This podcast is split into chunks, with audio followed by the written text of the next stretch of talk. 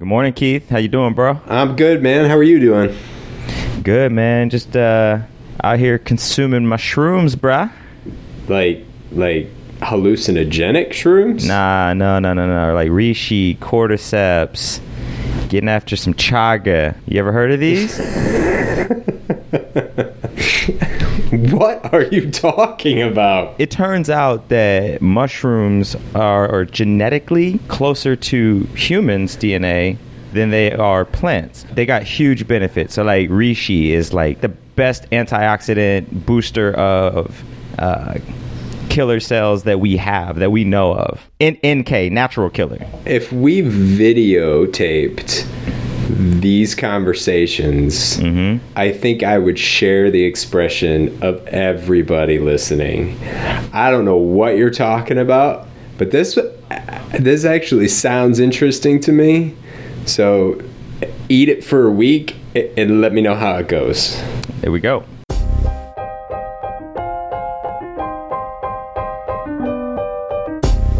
Welcome back to More in Common. It's our first interview of 2018 and under the new name. Couldn't be more excited. Also, couldn't be more excited about our guest today, uh, Felicia Killings. Um, for a quick bio and intro, Felicia is a she's a devoted mother. She's an educator and an entrepreneur. Uh, she is the founder and CEO of FK Ministries, uh, which seeks to help people walk in their calling. She's an executive director of Laya Amor uh, Publishing, which helps Christian authors build their writing ministries. And she is committed to helping people discover that that we have more in common with each other in spite of our political differences, which is a big reason why we're so excited to have her today and her and her mission in life is very similar to ours. You can go to her website at www.feliciakillings.com and if you're wondering about the spelling of all these, they'll be in the show notes as well so you can you can look it up um, on on however you're listening to the podcast today. But in today's episode, what we do is we explore Felicia's experience as a teacher and how she has really worked in different ways to bring common decency to the world uh, by promoting promoting acceptance and tolerance of, of each other and our ideas. That whole sentiment of more in common than different, right? We explore our different viewpoints on, on different topics and we navigate an awesome dialogue uh, that represents how we can have these conversations with very different viewpoints on particular issues. Um, we're excited to meet Felicia for the first time ourselves and excited for you guys to get to know Felicia as well. And, and we're looking forward to future conversations. It always seems to be that there's never enough time in these in these recording sessions to to really get to where we want to go, especially when it's the first time you're you're meeting someone um, and, and really getting to know them. So um, enjoy the show. We're excited to bring it to you today, and and uh, as always, don't forget you can leave a review on iTunes, Stitcher, Google Play, however you listen to our podcast, and you can certainly leave a review on our website website, www.moreincommonpod.com. Instead of me coming at her, which I don't really like to do on, on social media, instead of me coming after her, I just raise a question. I'm just challenging people's way of thinking that, hey, you just don't have to agree with someone just because they look just like you.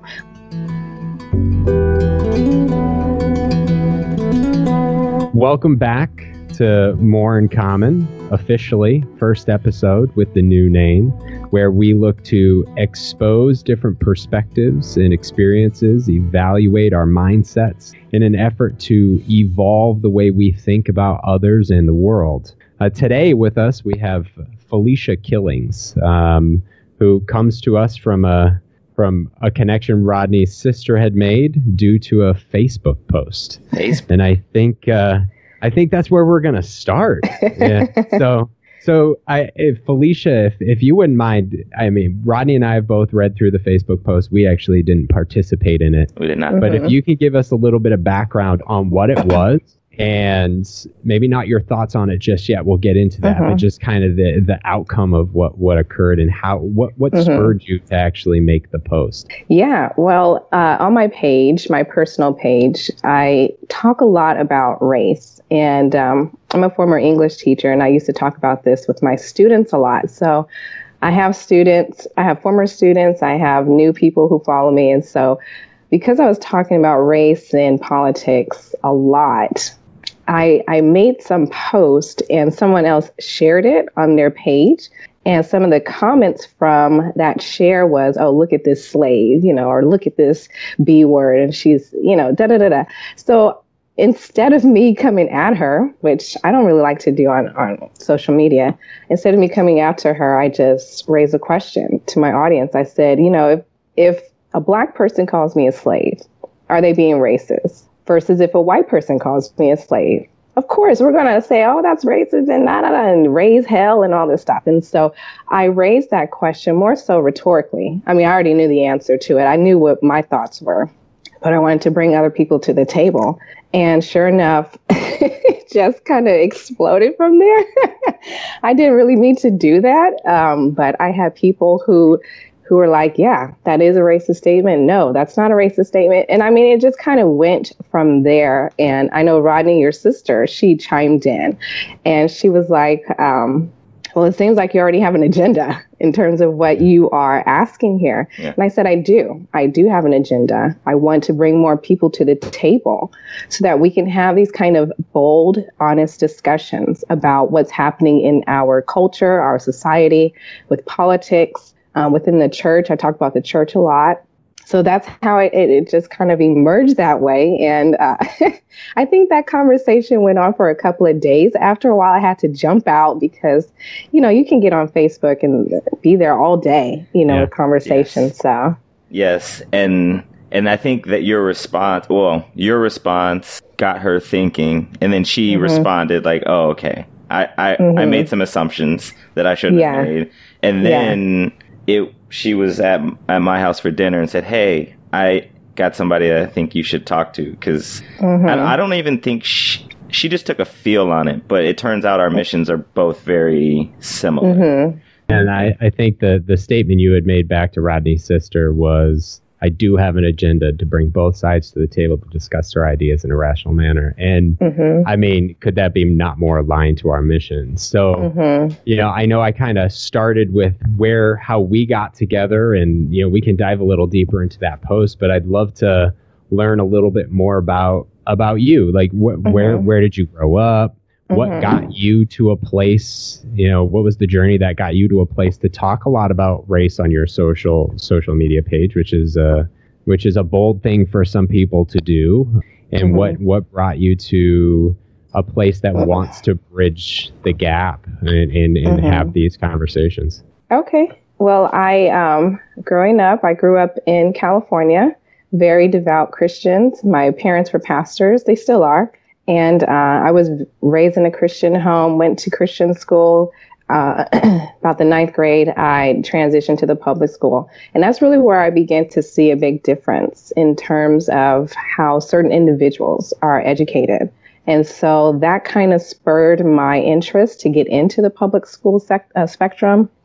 And I did that. I went to UC Davis. I obtained my bachelor's degree in English, a BA in African American Studies, an MA in Education, and I started teaching in Fairfield. And Fairfield was a big cultural shock for me because I was very used to um, multi-ethnic, multicultural communities. You know, at our church, at my father's church, that's what we have. Nearly every couple is an interracial couple, you know, over there. So getting over to Fairfield, particularly in this newer developed area called Cordelia, you had these kind of segregated communities and it was just very awkward. And so you could actually see and sense the differences in the way that teachers, administrators, even other students dealt with one another.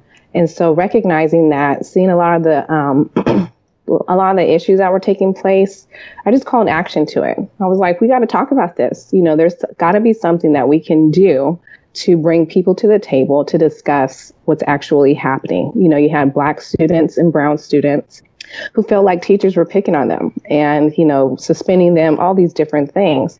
Well, let's bring that to the table. Let's discuss why you feel this way and then how can we come around and bring some solutions. I actually talk about this in my book, Fear, Faith, and Patience. That's pretty much the premise of it in my experience in terms of bringing awareness to a lot of the stuff that's happening in the public school system.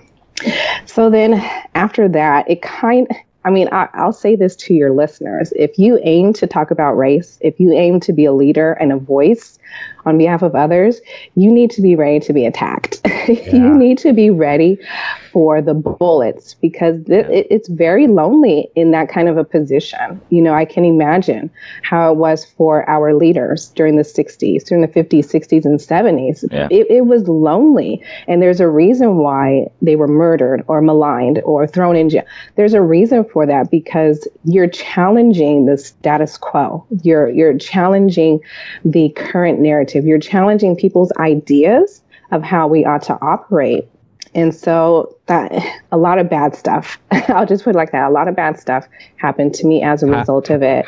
Do, do you, mm-hmm. do, do you mind like, but was it written bad stuff? Did you get threats at home? Like, oh yeah.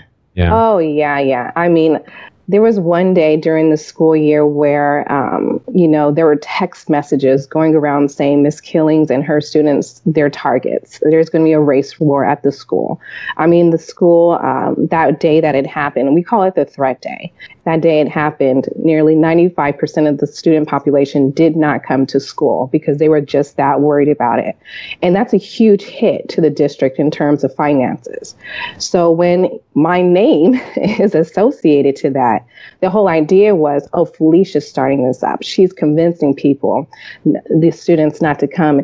It couldn't have been further from the truth whatsoever. So that's why I say, you know, when you when you put yourself out there, even with all the great intentions that you have, you have to understand that you will somehow become a target. Somebody will misrepresent you. Somebody will threaten you. Someone will do something to you and that's what I encountered.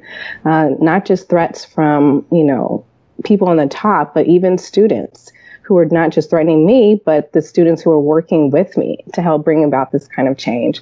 So when, like I said, you know, when you're confronted with that, it changes you. You know, I went into education just to teach. That's all I wanted to do, you know, teach English, uh, teach reading, writing, all that stuff. And it became so much bigger than myself. And I really realized that the public education system is just that. It's a broken system that does not want to be fixed. And that's a very big challenge. There's just no desire to see any kind of reformation or any kind of change that will actually bring every student, regardless of race, to the same standards of excellence. And so I became very bitter and very angry about the entire situation. I was, I was like, man, I should have went into corporate. I could have got more money. You know, I just, I was really upset that I had gone in that direction. But it took many years for me to get back to a place where, no, this is my calling. This is what I'm supposed to do. Sometimes you do have to get out there. So in the process, I kind of made Facebook and social media my classroom. so, so I bring people from everywhere to talk about the same issues that I addressed 10 years ago. And in doing so, you know, you, you learn a lot about people. People really expose themselves on, on social media. They will tell you all kinds of things and um, some good, some bad, but I mean, you've seen for yourself. Yeah, yeah, yeah. a fair amount for sure. Yeah. How do you feel about? Um, I have two questions on the public. So, how do you feel about it ten years later? Mm-hmm. And oh. mm-hmm. and um, what what do you think is the driver behind that?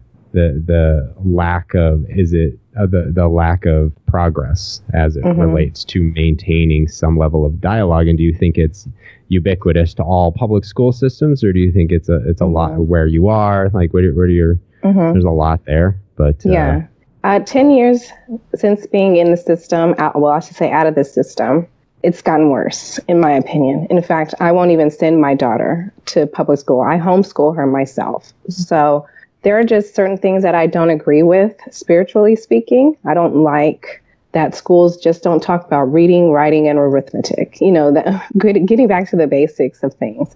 And yes, you can introduce certain topics if they are pertinent in terms of teaching tolerance in the sense of you don't get to put your hands on someone just because they disagree with you. To me, that's being tolerant. But it doesn't mean that I have to comply with everything that you believe. And I feel like in the public school system, there's this huge push to force everyone to move in one direction. There's no fostering of different ideas. There's no welcoming of progressive and conservative within the same sphere of dialogue. There is just this big progressive, you do what we kind of say do, and that's just going to be that. It, so I, I don't feel like it's growing. I think it's getting worse. Something I've always felt um, is that we're as a society, especially well, American is all I know um, mm-hmm. deeply. We tend to over-index on on one set, like overly liberal, overly conservative, yeah. and mm-hmm. it seems like most people are somewhere more in the middle.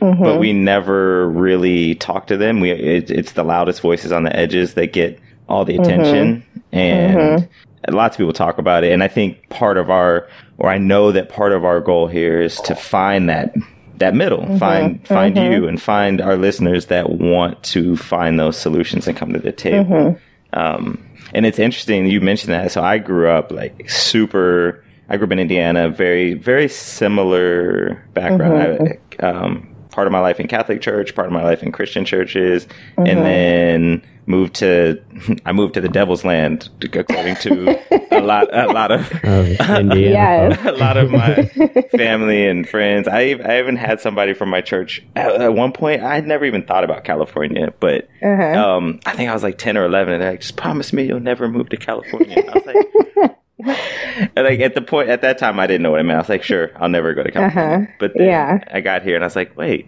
it's just people. The weather's yeah. oh, wonderful. I know. as I'm as I'm staring at uh, six inches of snow and oh no no no yeah. no no no I can only tolerate about forty five degrees, and then it's like, oop, that's it. I want to ask. I know in your book you mentioned an incident, and I think it got brought up a couple times other places as well. That mm-hmm. you, it's something that you experienced in school, and I think that was the catalyst for Mm-hmm. Um, he's trying to bring everybody together. Mm-hmm. Do you talk about the incident outside of the book, or would you be willing to talk about it here? Yeah, sure. So uh, this was in 2006, I believe, around April 4th. And um, we had a situation where some students were on school campus grounds. They were driving recklessly in the student parking lot. Two, I think it was about two or three white young men. And what they were doing was they had their Confederate flag hanging from their truck. They were saying, from what I understand, racial slurs. And then they had this large stuffed animal that, and they put this rope around its neck and dragged it from their truck. And I mean, just looking at your faces, you already can see the kind of reaction this that the student on the school grounds. This was like on school grounds, yes, oh. in the student parking lot. And so a number of students, black, white, Asian, a number, a number of them came to my classroom and they said, Miss Killings, there's something that's happening. I don't know if you heard about it. And so after they told me, I mean, I, I'm just like, I don't even understand how something like this can happen. And the principal not call for this, the staff to come together and say, this took place, let's address it. It was completely thrown under the rug. So, um, me being me, I I listened to my students and I, I I sent out an email. I wrote an email to the entire staff and I said, This is what's happening on school grounds. Are we going to do something about it? And so that kind of got me in hot water because the principal felt like I should have came to her first. And mind you, I'm not even thinking about protocol. I'm thinking about let's get action. You know, let's do something. Let's bring these students together to bring some kind of healing. Now, the problem that a lot of the black students had was that those students who had did that act simply got a detention. So they were actually students. They weren't some random. Oh yeah, yeah, they were students. So the only thing they got was a detention. And that really bothered them because a lot of students were being, um, I don't want to say targeted, but sometimes when you do certain actions and you look a certain way, you get a certain amount of attention. So I have students who were like, you know, I'm getting suspended because I said a cuss word to my friend you know, and yet these individuals did something so incredibly disturbing to the whole body, yet they only got a detention. So we brought up those issues about how there's this disparity in the way that black students and brown students are being suspended or expelled versus their counterparts. And it wasn't, in a sense, t- I wasn't trying to say that everybody here is racist. it's like, no, let's talk about why these students are being suspended and why these other students over here just got a detention. Like that just does not equate. What you're telling us on the other end is that, well, it's okay for them to do something like this, but it's not okay to, to use a swear word. So it was yes. about confronting that. Mm-hmm. It's it's interesting kind of uh, episode we haven't released, but something that we have recorded um, mm-hmm. with our mm-hmm. last guest and his conversations. We were talking to him a lot about unconscious bias and how it mm-hmm. how it causes this type of action that impacts children for a really long time and you look at inner city predominantly black schools where mm-hmm. kindergarten kids they get into a fight they get suspended or expelled from kindergarten yeah. and the impact that that leaves right let alone in high school and you see this disparity of these kids just get detention ho mm-hmm. hum how do you do have a nice day when someone may be caught with a little bit of pot and might get expelled for the for the, forever, if not just suspended for the year. And right. oftentimes it's a skin color thing, depending right. on depending on the authority at the school. Well, and the other thing that um, we were talking about, uh, along with unconscious bias, is he's talking. He works on the the school to prison pipeline. Okay. Okay. And talking about how, to what Keith was just mentioning, a kindergartner start, starts a trail of becoming suspended mm-hmm. and expelled. How how that erodes self esteem and just, just ability to even function. I mean, you can't keep up with your classmates if you're not there in class. Right. And right. um, and then how the bias part plays into black and brown and and other. Mm-hmm. Um, and and you always ask the question like how how can high school kids feel comfortable mm-hmm. with doing something like that. Mm-hmm. And just, I mean, let alone their beliefs and the way they think about the world. Forget that. Just the yeah. fact that there is no consequence. Like that is zero right. consequence action. Right. So I was I met with a writer last week. One I actually hope we get on the podcast soon. And she mm-hmm. she brought up a good point, and I want to get your take on this. Okay. Um, the point if we apply it to that that incident of driving around with the Confederate flag and then getting mm-hmm. Uh, getting what did they get detention. Mm-hmm. Um, shows in that case she would say that them driving around was and doing that was a prejudiced act, mm-hmm. and that the way that the the punishment is delegated is more that's the racism. The racism is through the mm-hmm. system um, okay. versus like the the end like somebody call me the N word or okay. But what's your what's your take on that, or how do you feel about that? Yeah, um, it's I don't like to play around with the term racism too much, and I think we become very loose with that term. Racism to me is point blank. You hate someone because of the color of their skin. I personally, I could be black and I can hate a white person, not because they've done something to me, but because of the skin color. Therefore, I'm racist. That's my personal belief. With the incident that took place, I think it has a lot more to do with the principal knew the students. So she had some kind of personal connection there. So she saw it as a big joke. She didn't think it was serious, but she didn't take into consideration the fact that that incident represented something completely different to 25% of the student population, which was African American and, and Hispanic.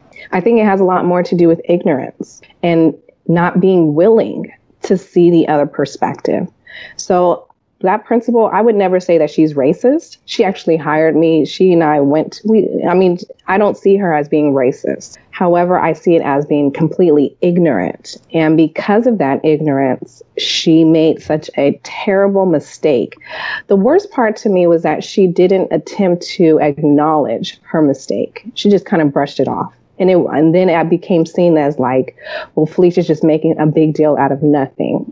So to me, that's that's a big problem with leadership. You know what I mean? If you're not even going to take into consideration what's happening on your school, then that's a problem. So yes, you can call it racist, because you had you have the issue of the skin color involved. You have that whole historical context. And I mean, even now, my ideas about the Confederate flag are a little bit different than they were 10 years ago. To me, it's um, it, people who still celebrate or use the Confederate flag, they have some kind of loyalty and ties to Southern history. It's like, whatever, I don't care.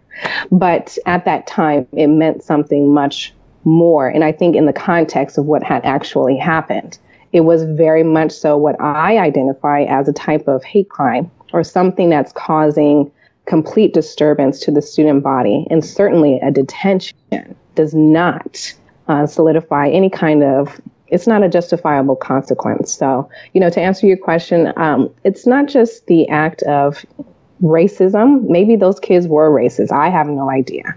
Um, it's more so the uh, the the principle and her not correcting the behavior and then acknowledging the fact that it had hurt so many people.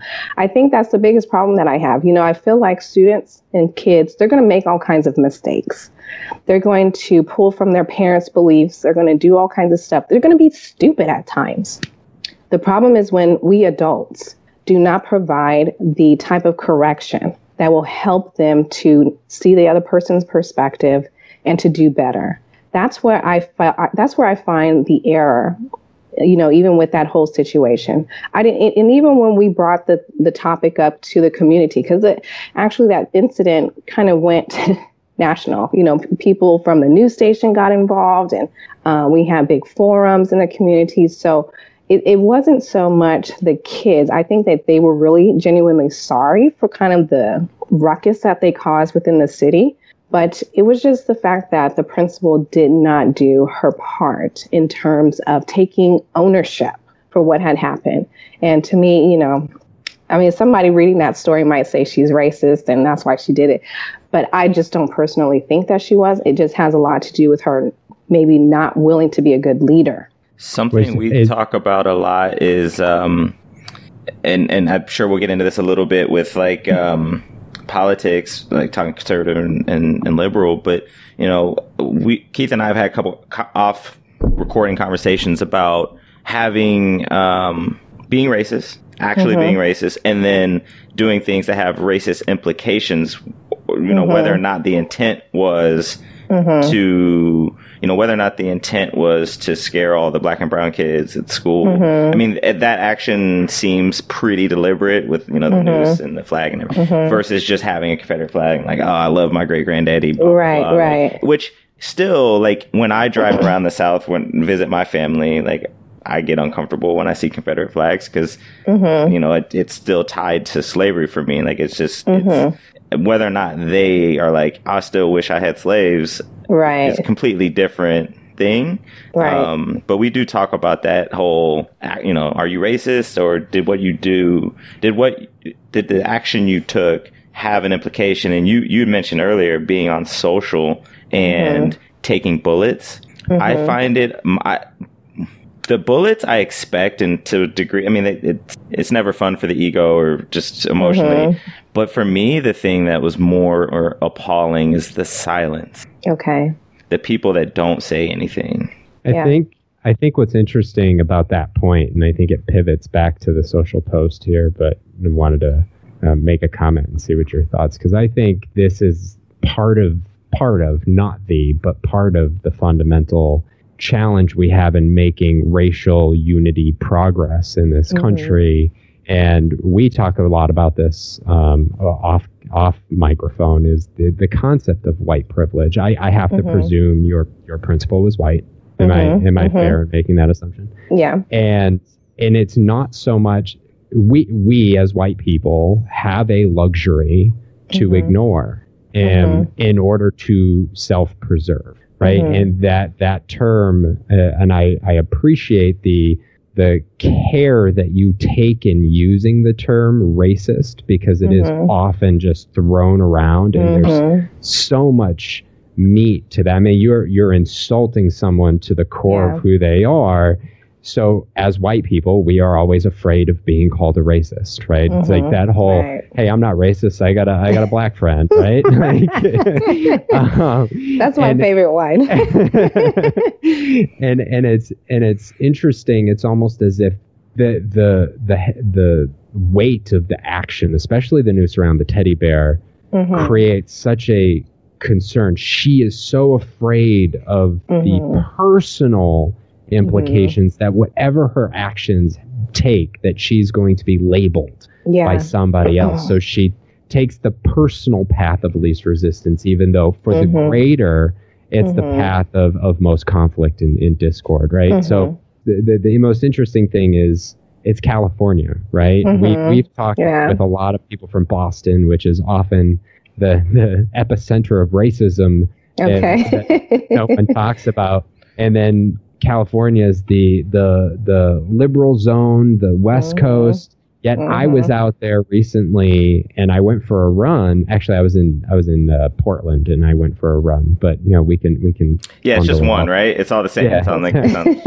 and and there was a Confederate flag hanging from someone's garage. This big garage door size mm-hmm. Confederate flag. It's like, wait a second, I'm in Portland. Yeah. right? That's not, that's not supposed to be here, right? Mm-hmm. But but it's everywhere. It's, it's yeah the nation, yeah, I think, back of the United States in a way. Yeah, I think um, you know, as I shared before, you you do become a target, and I did. I became a huge target during 2016. But there was something. Oh, excuse me, 20. yes. Um, but there's something good that came out of it. You know, our local NAACP chapter got involved, and you know, I have my feelings about them, but for the most part, they served their purpose during that time. They were able to persuade the district to uh, create a hate crime policy or a hate discrimination, um, you know, new policy within the district, which was great. And the other benefits that came out of it was um, there were more minority leaders um, within the schools. So they went and started hiring black VPs and black principals. And so, I mean, there's always something good that comes out of it. I mean, it did it for me. I left. I was like, I'm done. I can't handle it.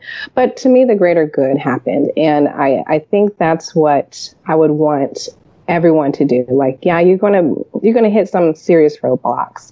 But if you know that what is happening is wrong, then stand up. You know, just even if it's a little post, we call those the social justice warriors. But uh, you know, there's just so so many things that people can do, and the end result is actually what I was looking forward to. I wanted to again bring people to the table, and that's what we did. I mean, we brought teachers, students, together with board members and you know administrators to talk about this particular issue. So that's why I bring it to social media because now it's like, hey, the world is my classroom yeah. now.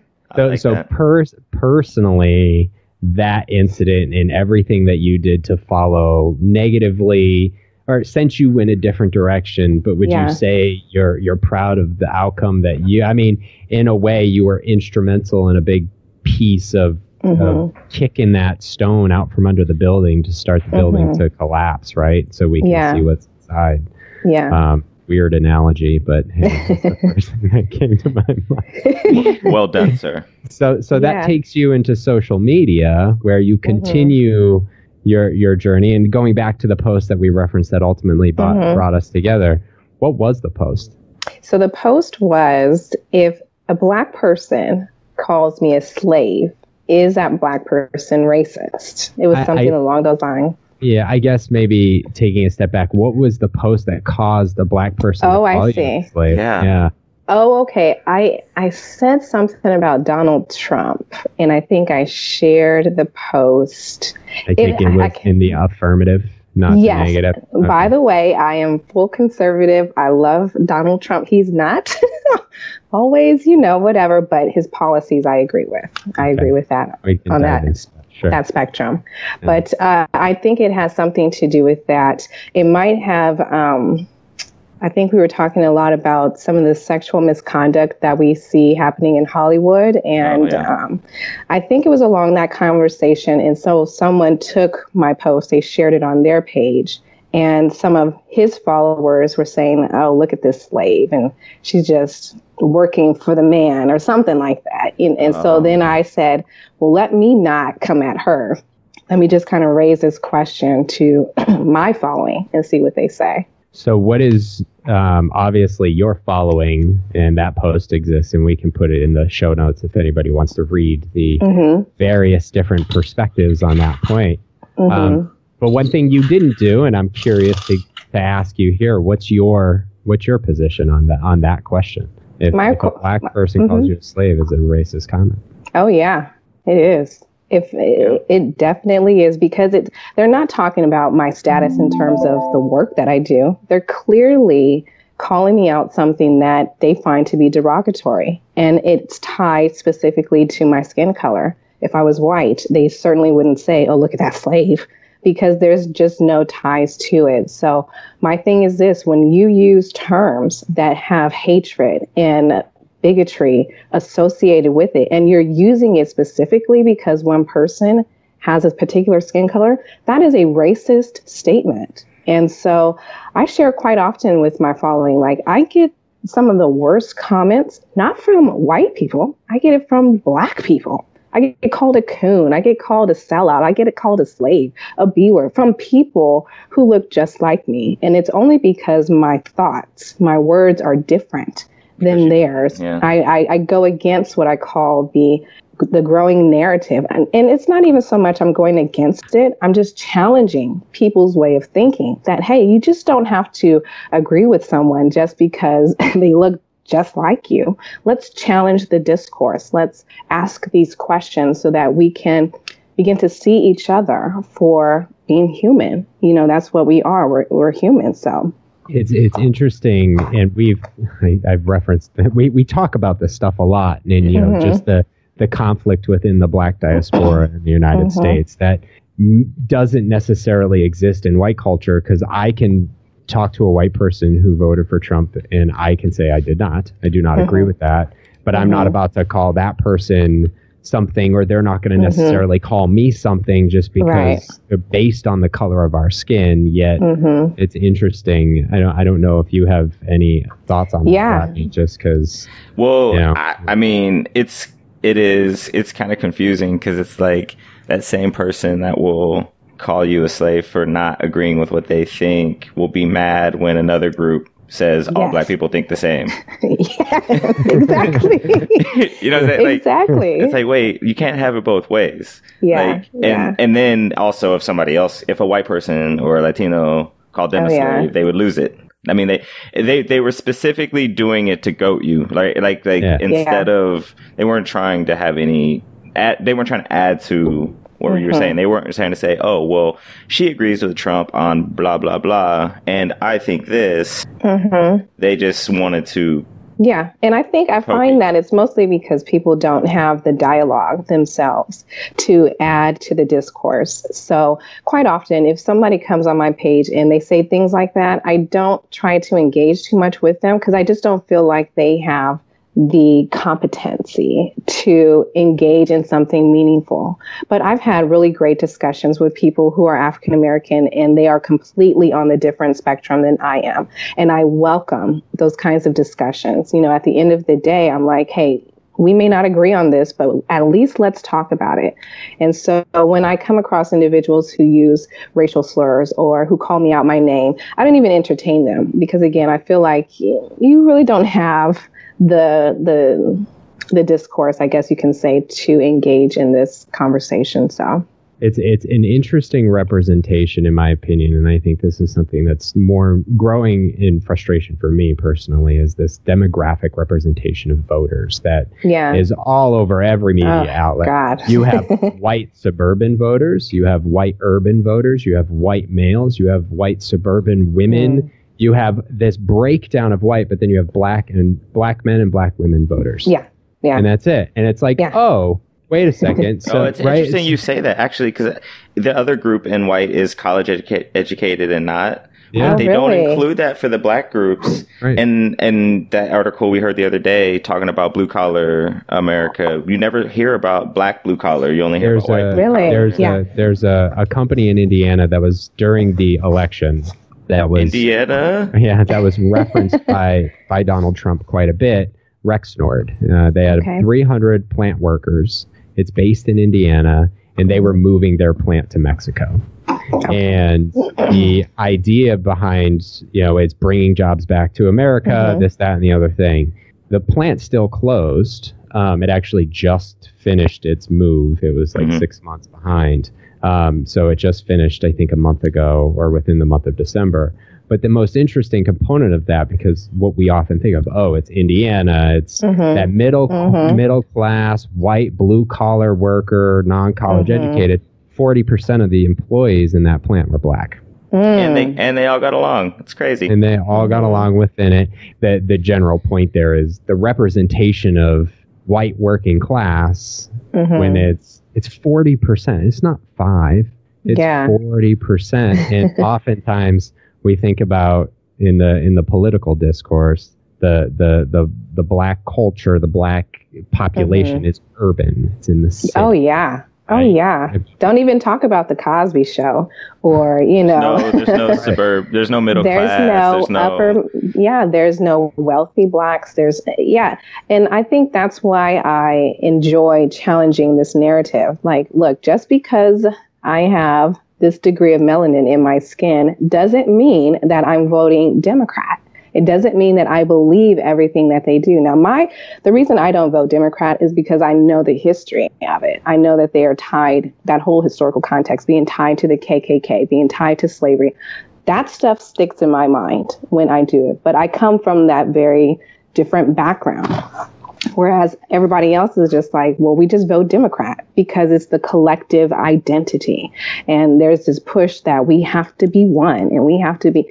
And I'm like, I get being one, but let's be one on our beliefs. Let's be one on our ideas, not simply because my skin color looks like yours. So, so going into the the politics of it, because I think mm-hmm. this is you you you called it out as far as support for the policies Trump represents. It's mm-hmm. um, let's let's talk about that because I mean we can okay. certainly go into the whole conversation about Trump himself, but I'm sure yeah. you've had that discussion a lot, and I don't think there's a whole lot that can be added to it mm-hmm. because for me, when it comes to politics, and this is where I think we all miss the boat, right? Um, mm-hmm. Take you know we we focus too much on individuals, we focus mm-hmm. too much on the loyalty to party. Um, oh yeah. I I am an independent. Um, okay. Mm-hmm. Personally, and we don't talk enough about policy. Uh, yeah. And and I use this example. I was uh, it was when I was living in Chicago. I had this conversation. I was I was single, and oh God, this had to have been eight nine years ago. Mm-hmm. And I was at a bar. You know, it was late at night, and I was uh, talking to these these young ladies who, for whatever reason, after uh, a few drinks, we decided politics was the way to go. Right? this, okay. Is, this is a good conversation. Let's let's talk about it all. Right? Yeah. Okay. And within within a half hour conversation, they pl- applauded me for being a liberal. Mm-hmm. They then accused me of being a conservative, then applauded me again for being a liberal, and okay. accused me all because we were talking about individual policies, right? Yes. And yes. and I don't subscribe, I don't to any to like one one methodology on everything. So, yeah. uh, but I am curious. Like, you, so you, are you a Republican? Are you a registered no. Republican? Or are you an independent? Independent, but you, I vote my conservative conscience. Okay, and, and what does that mean? So typically I vote Republican, and I have since I think Bush the second. I think that's when I was allowed to vote or whatever. And uh, the reason, again, it goes back to my Christian values. So certain things like, you know, being pro life versus pro choice, that matters probably number one to me. I talk about that a lot on my page. And I've had some people tell me that I shouldn't vote for someone simply because they are pro life. And I'm like, you vote for whomever you want to, but this is important to me. Um, certain things like having religious freedom, you know, being able to express ourselves. These are other elements that are most important to me. So when I'm talking about my conservative views and why I voted for Donald Trump is because he was talking about these things. He was talking about how, and you know, he did it with a lot of the Christian leaders that he has surrounded himself with, where he talks about how a lot of Christians have been attacked and businesses and things like that. These kind of things register to me because it says, oh, he is in tune to what's important to me. So it, it's not so much that I just like how outlandish he is. Oh, God, no. You know, Obama was far more charismatic than probably any person I've seen, but his policies just went completely against what I believed. So that's that's my viewpoint. That's where I come from. So it, it everything refers back to you know having this kind of conservative matter where I'm looking at things that are more important to me and what I want my for my daughter to experience as she grows up. So you, you, so basically you've prioritized your, your the issues right. that matter to you, and it's interesting because I think it's fascinating because you like you break the narrative because so many mm-hmm. people after the election were like, well, if you vote for Trump, then you're racist. Yes. It's like yes. you're you're a black woman that actually fights very hard to yes undo racism in schools yeah. in your uh, community. Yeah. Um, to the to the point Rodney made about the teacher, and I want to get your thoughts on this. And this is not this is just kind of bridging that gap there. Mm-hmm. A lot of, like the vote for Trump. I don't believe anybody who votes for Trump is simply just oh you're a racist, you hate all right. minorities. Right. But would you not? You you obviously don't agree, but I think it's probably a perspective. Whereas in that conversation, we thought, well, we think it has racial implications. Okay, in yeah. that vote, just based on the way he spoke about minorities, the way mm-hmm. he spoke about Mexicans in particular, right? Mm-hmm. Um, do, what are and and I'll add, ahead, I mean, I'll add, yeah. like, I, I think there's been some, some definite, um, his, his language and his rhetoric has, has mm-hmm. spurred some violence and, and just a different, mm-hmm a different openness towards racism. I mean, because it's always been around, right? Like people, right. people have been saying this for years. Like, no, racism didn't go away, and then it's like, oh, mm-hmm. oh wait, there actually are still racist people. But what's your take on mm-hmm. this administration or Trump specifically, and mm-hmm. being and then, and then so here's here's the other narrative. Like, okay, so you're a black woman, you voted for Trump, you. Would you consider yourself as a warrior for social justice, or just oh, somebody oh God, no. who's interested? no, no, no. I do not want to be called that. And, you know, the reason is for, well, first I'll answer your, your first question, then I'll talk about the social justice warrior. Yeah. Um, when it comes to Trump and his rhetoric, I mean, to me, I see this man says exactly what he wants to say, and he just doesn't care. And so when he would discuss certain things, the way that I interpret it is not the same way that others have. I am very big on not listening to mainstream media. Very, very big on it. I don't believe a single word that they say. I prefer to read more independent media outlets. So, and then the ones that are more conservative. Now, as I said, Trump by no means is charismatic at all. And if I were to vote for someone simply based on their personality, I wouldn't have voted for him because he's just not fitting that character for me. But again, it all for me, it goes back to policies.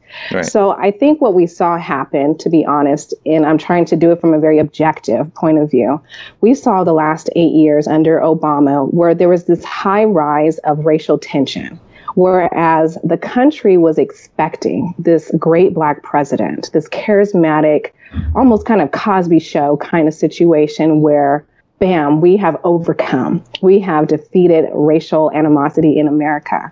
Instead, we saw this leader who kind of pinpointed more stuff. And it was just one thing after another. Then we saw the rise of the Black Lives Matter movement. And then you saw more police officers being attacked. And so, from us on the outside looking in, we did not see his presidency in terms of racism. We didn't see his presidency as moving us forward to be honest, I felt like we had gone backwards. I think what we saw in mainstream media were individuals such as the alt right, or uh, I think his name is Spencer or something like that, that whole alt right group. Oh, the who guy just, who organized Charlottesville. Yeah, yeah. You just saw these individuals coming to the forefront. I mean, they've always met together. They've always the KKK has never gone anywhere. They're they're just suppressed in a way. Um, but you just they saw an, mainstream. They have an annual rally in the city I grew up in. Oh, okay. Well, you saw media throw all this attention towards them. And because they were throwing their support towards Trump, whom they equated with, you know, we're going to make America great again. And, you know, the media just kind of, in my opinion, twisted it to the point where folks start to say, oh my gosh, now President Trump is racist because this racist group over here is voting for him. And I was like, no, that just because someone is racist and they're like, let's say in my classroom, I had white supremacist students in my classroom. They didn't disrespect me. They never called me out my name. They did the work that I asked them to do. So because they liked me as a teacher, am I a racist person because they do what I'm asking them to do? So that's how I kind of felt about the entire situation. My perspective is I think Donald Trump, as I mentioned, he says some things that a lot of people are thinking. So you have a lot of individuals who are thinking this certain way about immigration and Mexicans. And, you know, I personally have not heard him say something directly against African Americans, especially when I go back and I look at his history of working with. Uh, you know, the I think it was called the Rainbow Coalition with Jesse. I mean, when you go back and look at all these different things, from my perspective, he isn't racist towards African Americans. But I do see what he's saying in terms of how we are dealing with the whole Im- immigration issue. And so, you know, because we just have all of these assumptions, and media is the enemy to me, media promotes these ideas and has a way of making people think what it wants us to think. That's the problem. And that's why I'm like, completely resistant towards mainstream media. So, no, I don't believe that he is, is racist. I think he says a lot of things that people are thinking and he calls them out. He calls them out on it. So, that's yeah. to answer that question. No, I appreciate it, and I think Rodney had a follow up, so I'll give you. Oh yeah, a couple. The social um, justice. no, the social oh, justice. You already yeah, well, yeah, yeah, yeah, yeah, which is too. another part. Um, but I had a quick question before we lose it on that. Well, mm-hmm. a couple, but media outlets. What are the what are some of the ones you use? Uh, something mm-hmm. that we actively try and do is source a lot of different. Mm-hmm. Um, just, uh, have a lot of different sources both on mm-hmm. both sides of the spectrum.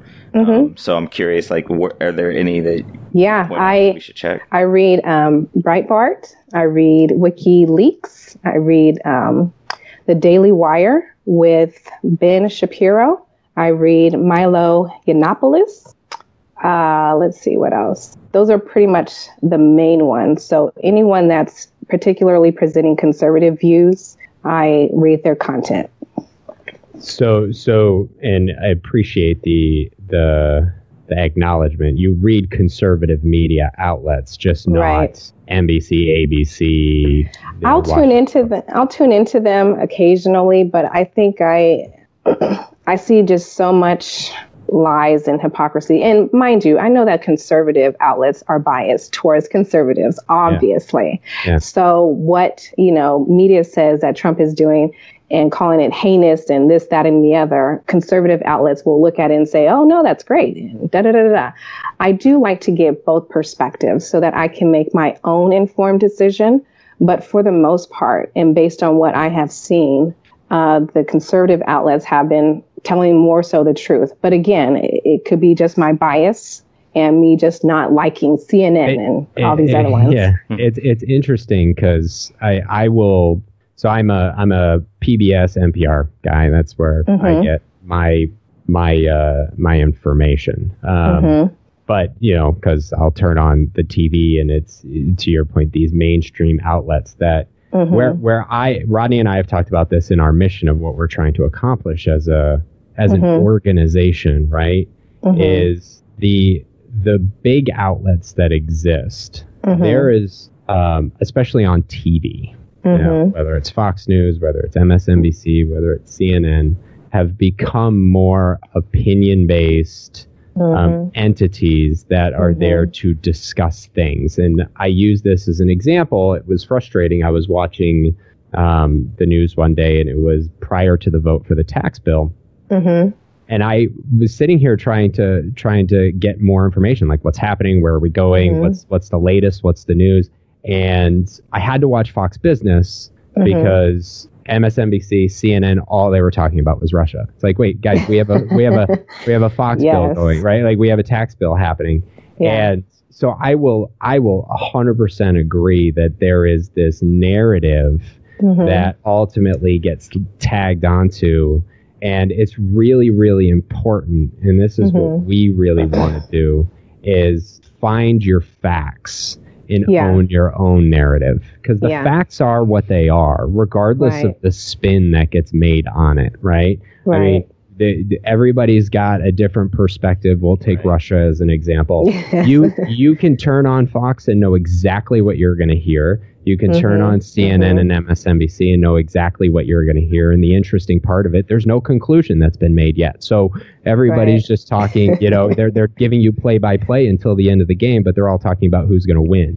Um, Yeah. and and they're also giving you play by play in a manner that's going to get more clicks or more Yeah. Yes. so right they're trying to like spice it up so that and and it's not it's it's a narrative they're driving a narrative that's not necessarily based on Mm-hmm. anything for that matter it's just Mm-hmm. Uh, so you mentioned a couple things one Trump so Mhm. actually we so we had had the conversation about it like uh, is Trump racist Mhm, and okay. it's kind of a I think it's kind of a moot point and Mhm. and I I, think think we deter what I think he's an opportunist. I don't, I don't yeah, Okay. I, I, I don't, I don't, yeah, neither of us think he's racist, but we think Mhm. that some of the things he's said and done have, and not just against black. Mhm. I think you mentioned that. Um, Mhm. against uh, fairly a, a lot of other groups, women Mhm. and Mhm. uh, handicap, like just he's all over the place. But Mhm. that said, I, I think it's it's more going to come down to policies uh, Yeah. and you know how it ends up affecting people of color throughout. Right. Right. And, and then well, even with that, I think. Oh, that's what I was going to ask, so, or what I was Mhm. going to say. So you had mentioned Obama's presidency and the snapback, I, Mhm. or what I would call is this kind of a snapback where a lot of, frankly, white people would just say, "Oh, racism's over. We had a black president." Mhm. Mhm. and and then on the far end of the spectrum the extremists like hey we've got to protect our white heritage. Heritage uh there's been a really strong snapback that's like Mhm. all right let's break out the flags let's like let's, Mhm. let's rally up and you see it's it's it's just a louder voice than it has been in the Mhm. last eight to nine ten years I think that it's if if you don't mind me interrupting, I think it's I think it's just media. I mean, these individuals didn't just suddenly pop up after Obama. They've always been there. But when you're getting the kind of attention from these mainstream media outlets, then it looks like the population that that holds these beliefs is so much larger than the general population. And that's completely not the truth. It's the same thing as saying that there are no black conservatives within the black community. Well, it's just because you have not been, we haven't been given that mainstream media outlet, that kind of voice, but you would actually find that there's a lot of us. So I, you know, I think when it comes to those on the extreme, like the alt-right, in no way do I support them. They don't even like black people. They don't like Jews. They don't like anybody except themselves. Okay. so, uh, so They'll tell when- you about it too. Oh yeah, they will. Oh yeah, you know, I, at least I can deal with people who are honest. so, but I think it's when you have media giving so much attention, you know, to these individuals, and then them associating themselves with Donald Trump and the Republican Party. That's the problem. And I think it goes back to, you know, mainstream media trying to push this racist narrative over and over and over and over again to the point where it's like, my God, either you succumb to it or you fight it tooth and nail. So I think what's interesting, and I know a lot of people will clench up when you, you know, say the mainstream media, right? Because Mhm. they think there's been a narrative that has emerged as far as the disdain. But I would like to break that Mhm. down a little bit, get a little bit deeper, because hmm I, you know, I don't. ag- So I don't agree with the sentiment of of fake news, Okay. but I do agree with the sentiment of narrative. And it's that because I, I, I believe fundamentally that these news outlets aren't trying to push false Mhm. information. Mhm. However, they are taking whatever information they get and they Mhm. create the narrative. And I, I am a hundred percent, and I think it's ev- the the only reason I listen to PBS and NPR is because I do believe as much as I try to I filter out the the opinion and Mhm. boom, I just get Mhm. information yeah. and and you have these limited windows of Yeah. time to present information so they then determine what information is going to be presented however you go to the big ones and they'll Mhm. talk for four hours about the same one thing Mhm. and that's why i think it's so important it's i mean it couldn't be more important now than it ever Mhm. has been with Twitter and Facebook in legitimate fake news that gets distributed Yeah. through these outlets, right? Mhm. legitimate misleading information to make someone believe something or perpetuate the belief that they have. Uh, eh, you know, I remember um, I have a family member. I won't say what you know what what side of my family who posted reposted on Facebook back between before the election. Top three reasons your Muslim neighbor is going to kill you. Right. that type of stuff. yeah. Not exactly what we should be perpetuating. But if we're not having conversations about the individual policies, which I think, Mhm. given the amount of time we have left to talk, we're not going to get to every single one of them, but would like to dive into some of them just to get some perspective on Mhm. what it means to talk about policy. Mhm. We, if we're not doing that, this narrative gets created for us. And if we don't own it and we don't say, okay, that's cool. Hey, Yeah. I, I hear what you're saying. That's fine. I hear what you're saying. That's fine. But everything's so angry and there's Oh, yeah. so much of it. And Yeah. our brains are, are wired to simplify. So we, we, we can't filter it all. And we can't, can't process it all unless we take a step back, get away from a mm-hmm. screen, and say, hey, Felicia, what do you think about this? Mhm. Why are you Mhm. voting for Trump? Why am I not Mhm. voting for Trump? Because I did Mhm. not, right? And and be able to manage that dialogue, we'll be able to have Mhm. more discourse and a Oh, more yeah. peaceful disagreement going forward, even if we will never agree on particular. Oh, yeah. things, right? yeah. Definitely. That's my my ramble on And- that, that issue. Yeah, no, it's well said. I I would say I I agree with that, and um, it's very similar. I didn't I didn't say, it, but very similar to Keith. Like I I did not vote for Trump, Mhm. and but I've gone like I, I would say I'm I'm definitely an independent because I'm not registered on either side, Mhm. but I have voted for both Republican presidents and Democratic presidents based on Mhm. where I was at that time of my life or policies or Mhm. What I thought would happen. And, and I thought you, I brought you brought up an interesting point about Obama earlier, and like what we thought Mhm. would happen and what happened. And I think there's this huge, um, I like to call it a misunderstanding of of the uh, United States president and what their actual powers are. yes. and what the president um, and and and they are huge. They are. It is the Mhm. most powerful person in the world for a reason. However, when it comes to Mhm. making laws in the United States, there's actually a process for doing that. right. And I think we oh, we we put too much on the president or put too much. That's not the right way to say it. Uh, we we expect far more out of the president than what they Yeah. can actually even deliver. right. Um, Because they're not a king. They don't they don't mandate, right? And Mhm. I'm a firm believer if we have a Democratic president, we should have um, a balanced Republican Democratic Congress, if not a full Republican House and Senate.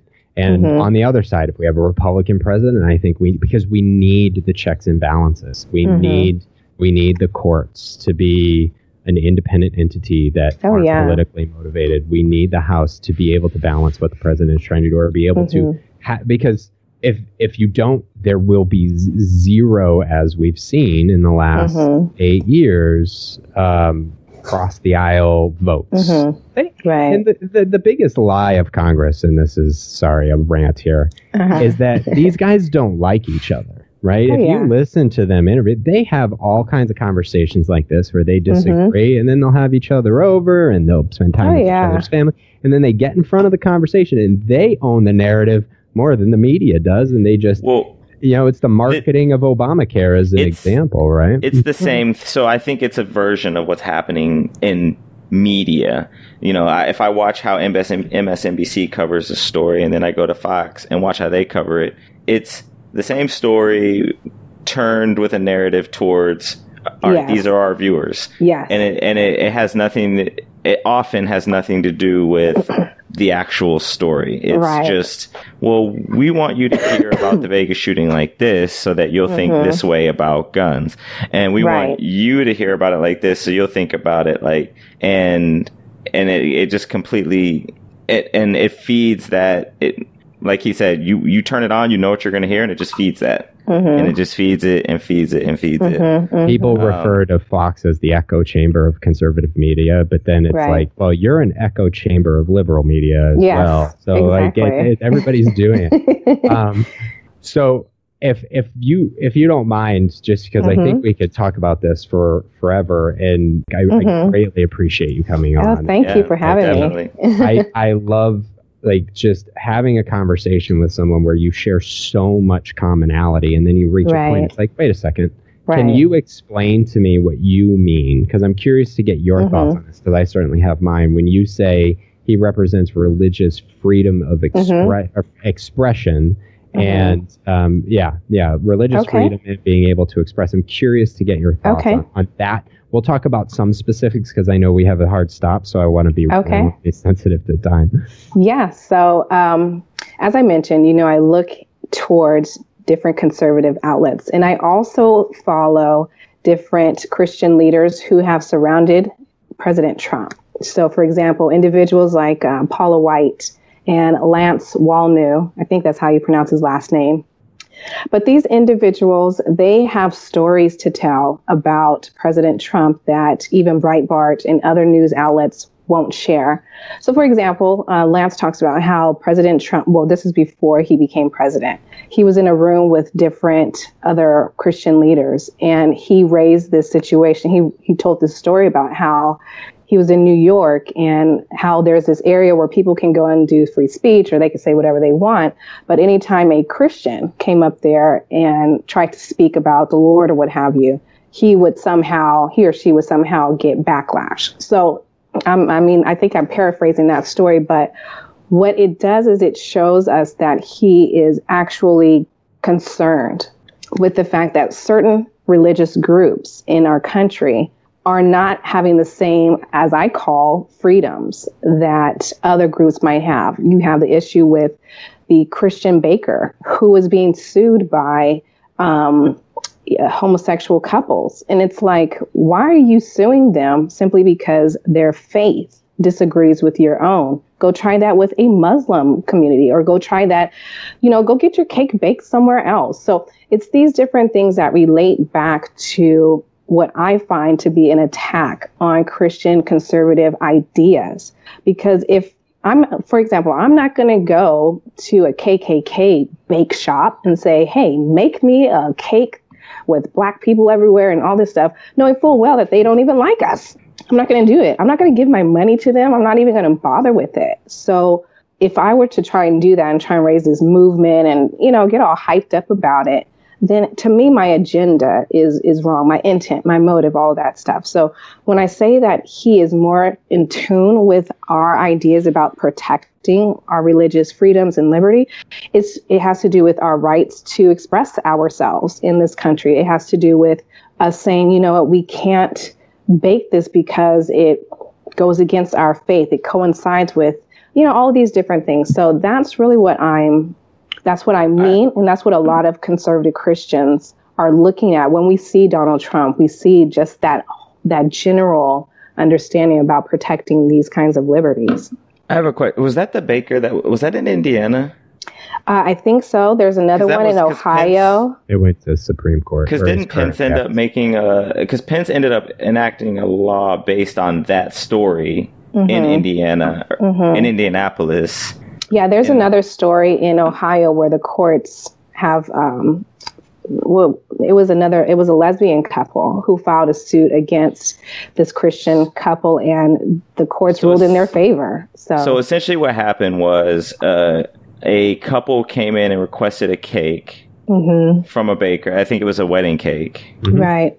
It was, and the baker refused them. He refused So- them. What I understand is that these bakers don't have a problem making cake. It's when you want them to do specific designs, like two men on the cake or two women on the cake.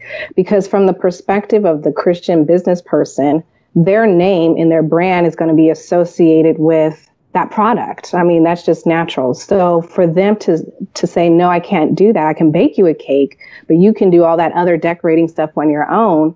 They didn't like that. They they wanted to come at that Christian baker. So it has reached the Supreme Court. I think we're supposed to hear a, a ruling like sometime this year. So So, So this is interesting because I so I'm Christian, um, and and I fall on many sides of this. So like I do, I have seen attacks against Christians, and and even now I'm I, I see I see it happening with Muslims and different mm-hmm. uh, different groups, and that that that bothers me, frankly. Mm-hmm. Mm-hmm. Even being, I mean, I I think being in one being a Christian myself and seeing that the community has had various levels of attacks and it's weird because like I, I get it from the black side i get it from the christian side Yeah. but then i see other groups right like and then i see like um but from the baker perspective like i fundamentally agree that if i have my own business if you come in without a shirt i could say like put a shirt on or you have to leave yeah, well then you would be prejudiced against people who don't wear shirts. Well, right. However, if somebody comes in, I'm like, sorry, I'm not going to serve you because you're white. Mm-hmm. Like, well, that would be racist. Like, that would be discriminatory. Right. Right. So if somebody comes in and is like, I don't, somebody comes in and says, I want a cake with two men on it or two women on it, and then I say, no, I would, I fall on the side of saying that's discriminatory as well. And, mm-hmm. and I don't know how you resolve that because. Mm-hmm. Yeah. So what's interesting that I find about the Christian religious freedom, because I am not, um, you know, I I I was, com- you know, I grew up in a Catholic household. My grandparents were, you know, they went to Medjugorje, and before my grandfather passed away, wanted everybody to go in the family. Um, My mom is one of eight, and uh, I was, you know, I went in to get my communion, and they didn't want me there because I asked a lot of questions, um, which is just general for my nature. Um, but you know, my grandparents were were were a step to the church, and so they they let me get my my communion. Um, but it's not because I don't think religion has a, a strong place in in in the world, um, and we don't certainly that this isn't a conversation about that. But I also believe that subgroups in our in our culture may have felt persecuted for a really long time by these religious institutions, and I think we're seeing similar to with the Obama, we're seeing a, a self correction, and mm-hmm. I don't think it's right either. Right? Like it's mm-hmm. it's the same reason. Hey, if if there's a guy on the corner, and I've seen it plenty of times in Chicago, who wants to to um, have scripture through his megaphone, that's that's his right, right? They he can mm-hmm. go ahead and do that, and he shouldn't. No one should be like, get out of here, get out of here. In the same way that hey, if there's a a free speech, there's a great video online where there's this alt right group talking.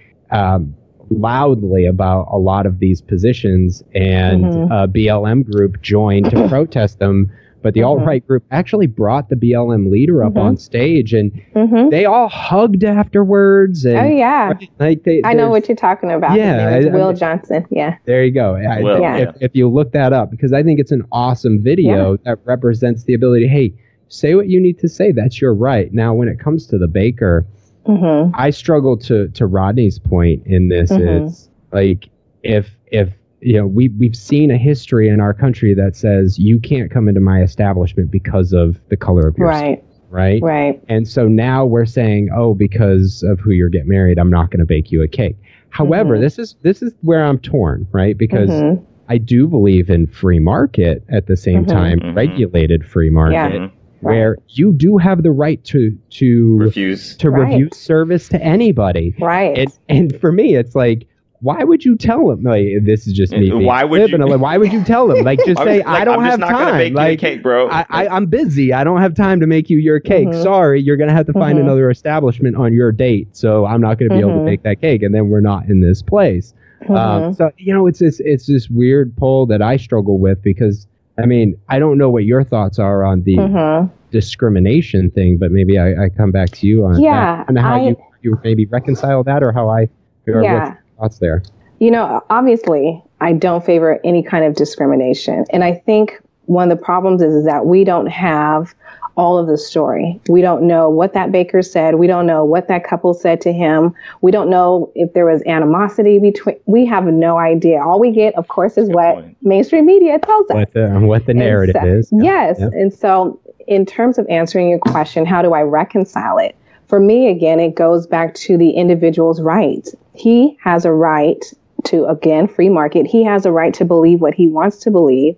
And at the same time, he has a right to say, no, I can bake you a cake, but I can't have my name, my brand associated with this homosexual agenda. And so that's that's what it goes back to me. For example, I have my publishing company and I work exclusively with Christian authors. It's not because I don't want to work with anyone else, but I'm just really good with this that's particular industry. Is. This is my yeah. brand. Mm-hmm. So if somebody comes to me and says they're an atheist and they want me to publish their book, I'm going to tell them, no, I can't because my it's brand, brand, my yeah. brand does not associate with that particular idea.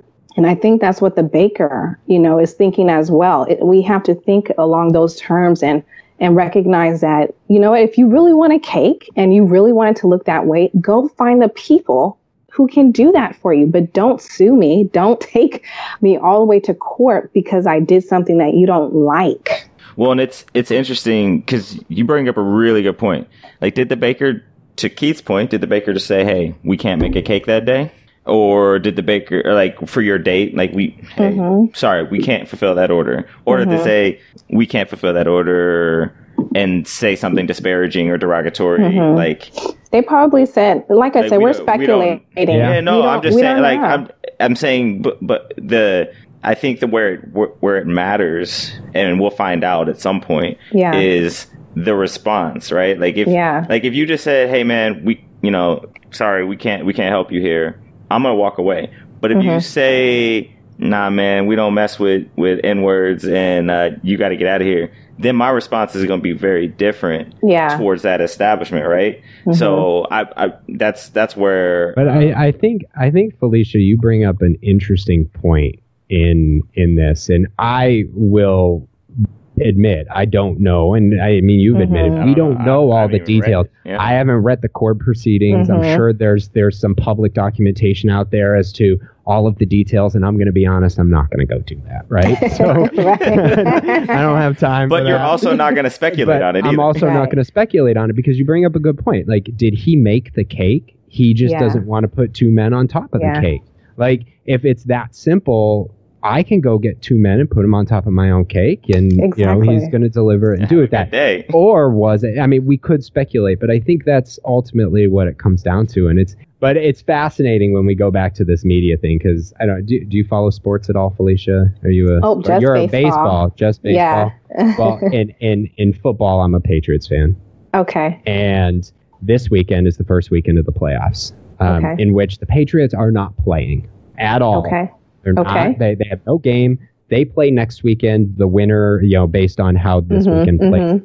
Yet yesterday, or two, yeah, it was yesterday. ESPN published an article about all of this front office strife that's happening in New England. You know, mm-hmm. Brady, mm-hmm. Belichick, and Kraft, they're all at odds. It dominated okay. the sports media conversation. It's mm-hmm. like for me, and then I look, I'm like, why? I'm a mm-hmm. Patriots fan, and I look at the article, and I, I'm at first like, okay, this is stupid, but I, mm-hmm. I can see some validity going back to my point of I don't believe people are maliciously publishing mm-hmm. false information. I do believe there's validity to the information. What I don't mm-hmm. understand is why we're all talking about it. Yeah, like they don't play this way. They don't news play. Day. It was a slow news day. The Patriots sell, so they talked about them. It, I mean, yeah that's what sells, that's, and, and that's see, what that's and that's the thing. It comes back to is what sells. Oh yeah, definitely. And I think it has it has such a negative effect on the general population because we turn to these outlets to get information. You know, we are trying to find out what's happening in government, what's happening in politics, what's happening in our communities.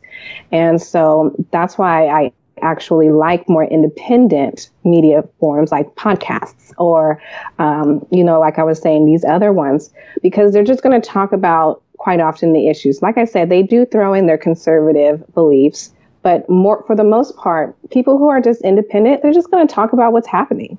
And then they'll add their conversation and their opinions. But I, I appreciate that more than mainstream media telling me how I need to think and how I have to be just like everyone else because of the color of my skin. That that kind of bothers me some. I find it interesting that like Fox pulls themselves out of the mainstream media because no, like, I'm, like, well, I'm glad you agree there. Oh no, they, they do. yeah, totally.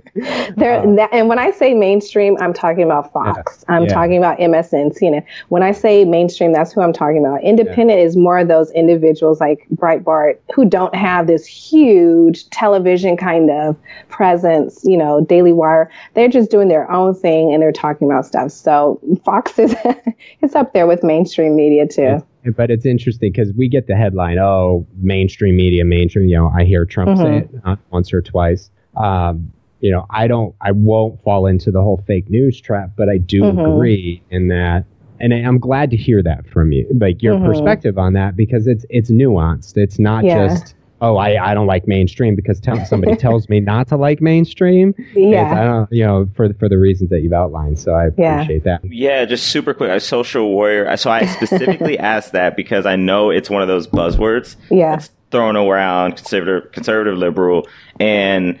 I think it's it's we have a whole episode about the words we use and how uh-huh. inaccurate it is to call somebody a Republican or a Democrat yes. or conservative or liberal.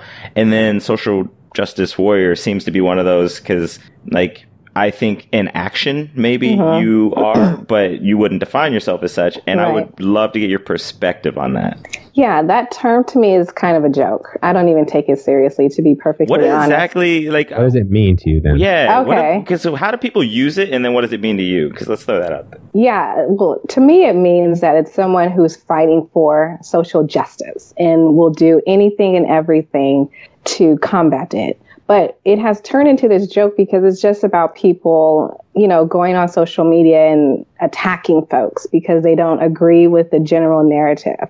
That's not to me you fighting for social justice. To me, that's just you trying to be somebody. But if you really want social justice, you have to get involved in society. You have to get involved with the issues that are, um, you know, plaguing, whether it's in education. That's what I tackled um, or if it's in business or in in these areas where it's affecting the general society, then yeah, get involved with that. Get involved with the policies. Get involved with you know your community in terms of you actually bringing change to the forefront. So I don't consider myself a social justice warrior simply because the term to me is comical. It, it just has this kind of funny connotation to it.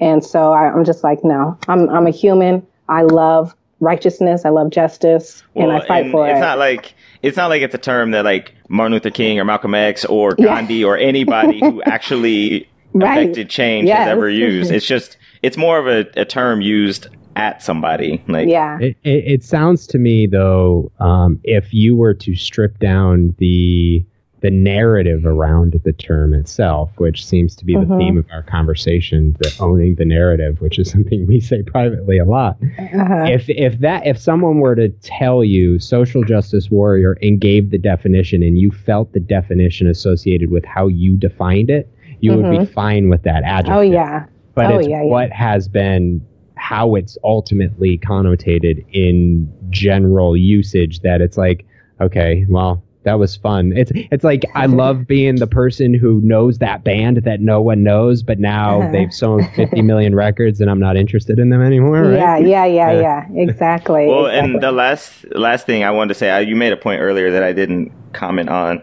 uh, not not engaging with people that I think it was the post that we were talking about, like they. Mm-hmm um, throughout the term slave. Like it is when someone does that, it is obvious they throw mm-hmm. out social justice warrior or snowflake or libtard uh-huh. or um, any, any of them uh, uh, fascist. Like mm-hmm. you you know you know where you're start you know where they're starting.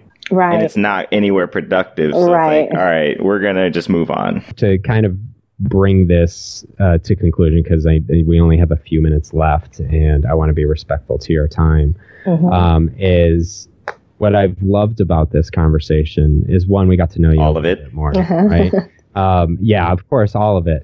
One, we got to know you a little bit more, and two, the complexities that these kind of conversations actually bring and uh-huh. that we can't shy away from the complexities right. of going deep on one issue and then maybe talking about another one later right right and right. not categorizing someone as one particular type of right. person just because they think this way about this one thing right. so um, I greatly appreciate your willingness to go go through yeah. this with us. I hope it wasn't. I hope it was what you expected. And oh, I it's hope, better. oh, awesome. yeah. If you were going to leave our audience with any nugget or uh, the world for that matter, what would you say? What would you What would you like to throw out? I'd like to say, bring your ideas to the table. Be rational. Be reasonable. It's always good to have your emotions added to it, but just mind yourself. Uh, and I would probably say, read that book, How to Win Friends and Influence People by oh, Dale yeah. Carnegie. You will you will become more intelligent in your discourse and debate. So just bring it to the table, but respect the other person's viewpoints, and we'll actually find ourselves with so much more in common than uh, than what's different. Thank you for joining us today, and we hope you enjoyed today's show. We just want to leave you with a quick reminder that the more we can review the show, the more reviews that we can get, the the more opportunity there is to find us uh, for those looking, especially with the new name. And there's more opportunity if, if it's something that you're passionate about and aligning with our with our mission to to expose different perspectives and evaluate the way we think about each other and each other's ideas in an effort to evolve our mindsets and and ultimately just how how we go about treating other people.